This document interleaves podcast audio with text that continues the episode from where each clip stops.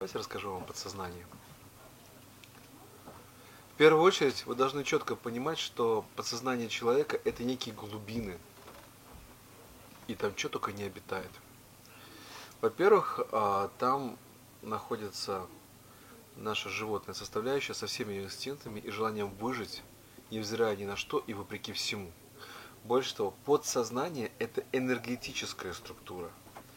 Она осознает себя как а, некая полевая энергетическая структура, а не тело.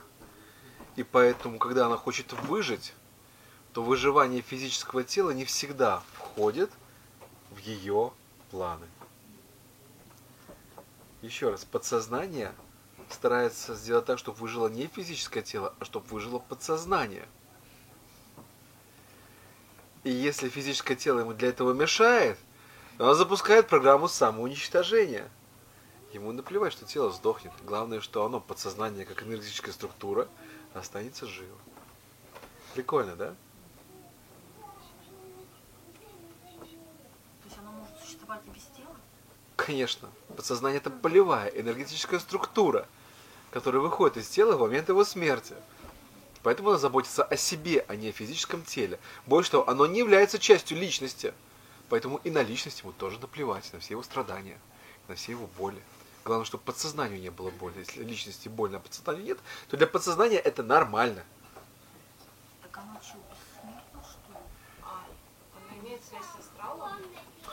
Подсознание это там, где много всего. И там есть много идей, много движений, есть доминирующие, есть э, второстепенные, есть изгои, есть цари, они постоянно меняются, они дерутся друг с другом. Вы каких-то поддерживаете, каких-то гнобите вместе с ними. Кто-то из них, кто пришел на престол, заставляет вас поддерживать какие-то программы, вопреки вашей воле, даже те, которые вам не нравятся. Это очень такая мощная структура, о которой вы ровным счетом ничего не знаете. Не А. Подсознание касается нашей личности. Оно начинает формироваться момент рождения или даже до него. Если есть какие-то боли, а, есть какие-то стрессы у родителей, то они все перетекают а, в подсознание по принципу copy-paste. А, Дело в том, что подсознание рождается и развивается вместе с ребенком. А значит, как только у ребенка рождаются первые клетки, вокруг которых возникает энергетическая структура, как магнитное поле, тут же в этом энергоинформационном поле рождается самосознание этого растущего организма.